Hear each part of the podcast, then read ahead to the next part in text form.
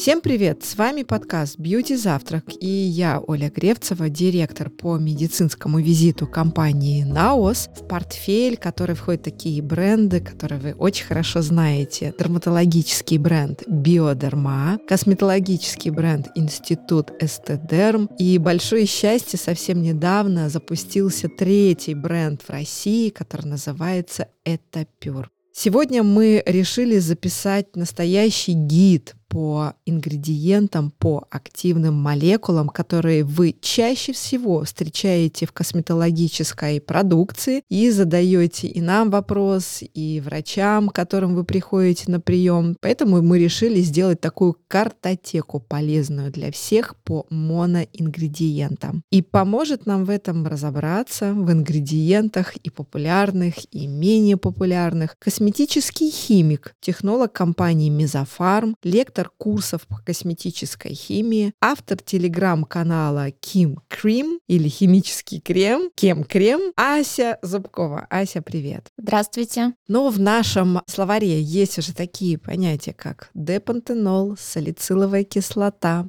прополис. И мы подошли еще к одной очень интересной молекуле, с которой я совсем лично сама недавно познакомилась. Она называется глабридин. Ася, расскажи про глабридин. Это настоящий тест на трезвость. Выговорить столько э, согласных одновременно. Почему мы не так часто слышим об этой молекуле и где ее можно встретить? Глабридин на самом деле, может быть, звучит как-то необычно и кажется, что вы никогда его не встречали. Однако, если я вам скажу, что глабридин содержится в корне солодки, я думаю, все станет на свои места, и все такие, а, да, понятно, понятно. И на самом деле, действительно, глабридин в составе косметических средств не встречается как отдельное название глабридин, он чаще представляет собой экстракт солодки, то есть прямо написано экстракт солодки. Почему? Потому что в э, экстракте солодки очень много глабридина, от 10 до 20, даже до 40% встречается. И, соответственно, когда производитель кладет экстракт солодки, обогащенный вот этим глабридином, где очень много глабридина, он, собственно, и выдвигает свойства глабридина на первую полосу. Да? Что вообще делает глабридин? Он работает как осветляющий компонент. Если мы углубимся в механизмы осветления кожи, то, я думаю, многие встречали такое слово, как тирозиназа. Соответственно, в данном случае глабридин работает на снижение тирозиназной активности, а тирозиназа у нас ответственна за возникновение потемнения кожи, за э, выработку меланина.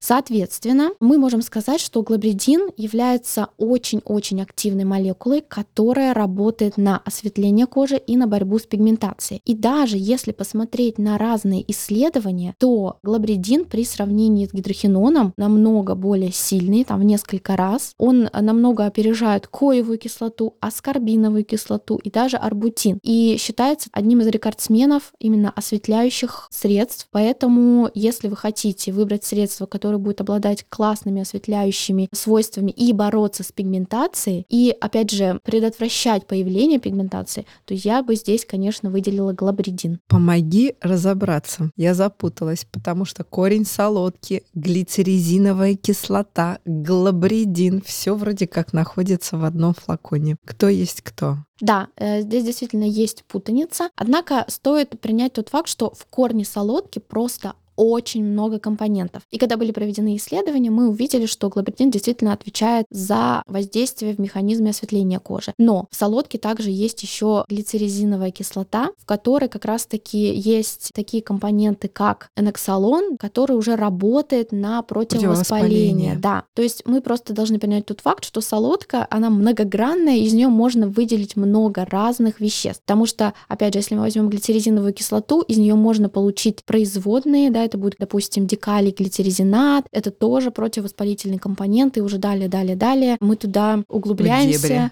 Да, да, да, и можем э, наделать много разных производных. Классно. То есть, эм, если делать такой небольшой summary и подыток, глицеризиновая кислота не является равно глабридину, но и является равно корню солодки. То есть это растение-мать, которое дает различные молекулы с разными свойствами. Да, абсолютно верно. Отлично. Помимо того, что глобридин обладает э, осветляющим действием и работает на синтез меланина в коже, чем еще глобридин полезен для кожи? Я бы сказала, что он работает как компонент против акне. Опять же, так как это компонент солодки, у него есть противовоспалительная активность, да, потому что все-таки вся солодка в целом, если мы возьмем ее экстракт, она будет обладать противовоспалительной активностью, поэтому мы это не исключаем. Однако вот именно работа с тирозиназой более здесь как бы выходит на первый план, и для противовоспалительных эффектов, да, обычно берут вот опять глицеризиновую кислоту, да, или берут уже более такие узкие аналоги, но глобридин также работает как противовоспалительное средство, и это мощный антиоксидант, естественно. Почему это мощный антиоксидант? Потому что, опять же, он представляет собой изофлавон, опять компонент растительного происхождения, который работает со свободными радикалами, да, я уже рассказывала об этом в выпуске про прополис, поэтому я думаю, тут тоже понятно, что функции здесь примерно такие же. Доподлинно известный факт, что все средства, которые предназначены в косметологии для работы с пигментными пятнами, рекомендуются в использовании либо в период солнечной неактивности, либо вечером. Как вот дела обстоят с глобридином? Когда его нужно использовать? И в каких формах он в косметических попадается нам а, на прилавках? На прилавках глобридин а, можно встретить просто как экстракт солодки. Просто если производитель делает на этом акцент, это нам говорит о том, что в самом экстракте очень много глобридина, потому что экстракты солодки, они все разные, потому что мы понимаем, что это растение, и в каждом растении будет разное количество каких-то активных молекул. Нет такого, что растение всегда вот состоит на 10% из глобридина условно, там на 5% из глицеризиновой кислоты и так далее. А в экстракте солодки глобридина может встречаться от 10 до 40%. И как раз-таки чем больше глобридина, чем больше вот этих осветляющих свойств, да, и работы с пигментом у нас будет происходить, естественно. Это средство может не подходить тем, у кого непереносимость солодки, потому что бывают люди с чувствительностью к солодке. И, в принципе, если мы говорим про фарму, то даже многие говорят, что нельзя, например, очень много пить каких-то сиропов с солодкой и так далее, но при местном применении каких-то таких эффектов не замечено, поэтому здесь, я думаю, стоит быть более расслабленным и прям сильно не переживать.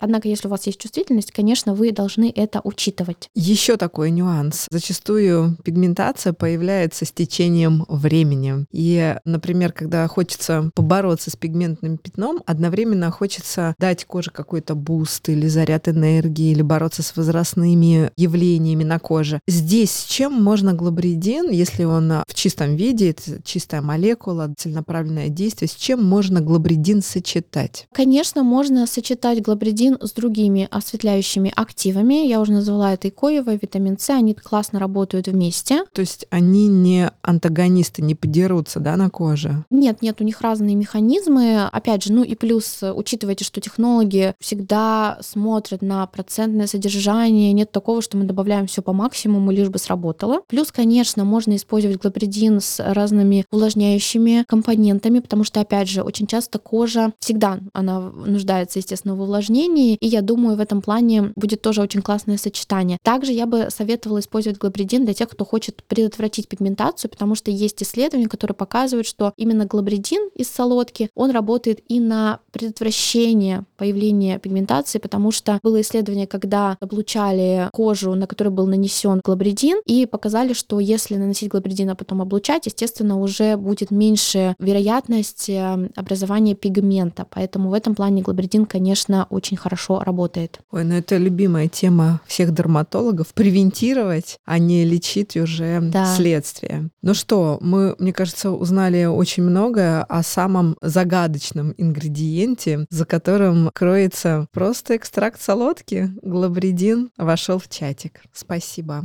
Ася, за эти знания. А еще напоминаю, у нас есть телеграм-канал Beauty Завтрак с полезной информацией об уходе за кожей и за собой. Кстати, после выхода эпизодов про ингредиенты, мы там разыгрываем одну сыворотку бренда Этапер. Так что я призываю всех подписываться и следить за постами. Ссылка на канал будет в описании. Здравствуйте, дорогие слушатели. Меня зовут Игорь Патрин, я врач-дерматолог, косметолог и эксперт на ОС. В очередной раз хочу поблагодарить Асю за такой интересный рассказ о глобредине, тем более этот расскас был с позиции химика-технолога, а я же со своей стороны постараюсь немножко этот рассказ дополнить, но уже с позиции практикующего врача-дерматолога и косметолога. Глобредин действительно мы очень любим и, конечно же, любим прежде всего за его осветляющие свойства. В отличие от многих других ингредиентов этой категории, его преимущество, конечно же, это его хорошая переносимость и возможность назначать даже людям с очень чувствительной кожей. Глобредин действует очень мягко и по сути не способен навредить коже, но при этом он достаточно стабильный, что позволяет использовать в различных комбинациях. Сейчас в центре внимания наша сыворотка этот пьюр с глобредином, хотя справедливости ради хотел бы отметить, что компоненты солодки встречаются в очень многих наших продуктах. Но вот конкретно сыворотку отличает то, что она имеет, ну скажем так, узкую специализацию и направлена как раз на коррекцию гиперпигментации. Ее можно носить локально на пигментное пятно, например, э, перед нанесением солнцезащитного средства. Я думаю, что наши слушатели прекрасно знают, что пятна сами по себе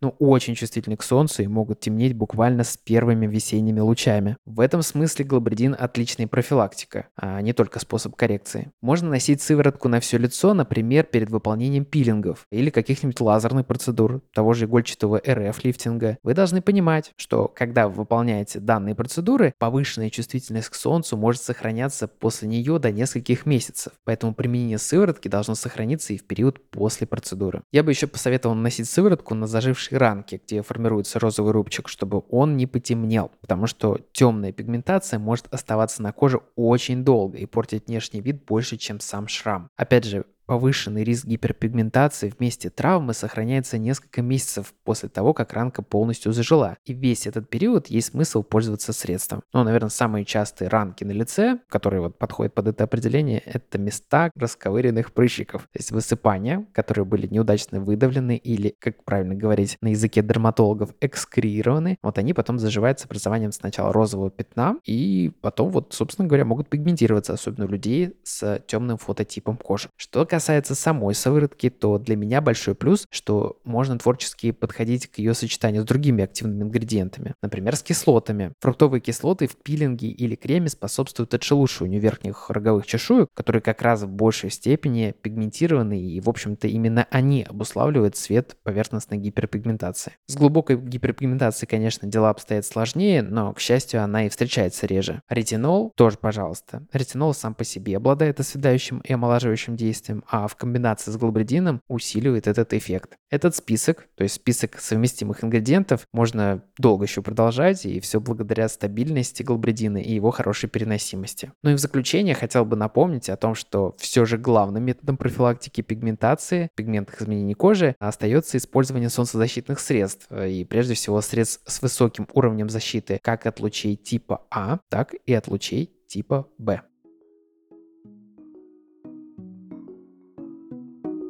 Подписывайтесь на подкаст «Бьюти Завтрак» в любом приложении, где вы слушаете подкаст. Ставьте лайки, если вы слушаете нас на Яндекс Музыке. А еще оставляйте комментарии в приложении Apple Podcast. Мы внимательно следим за ними и стараемся сделать подкаст еще лучше для вас.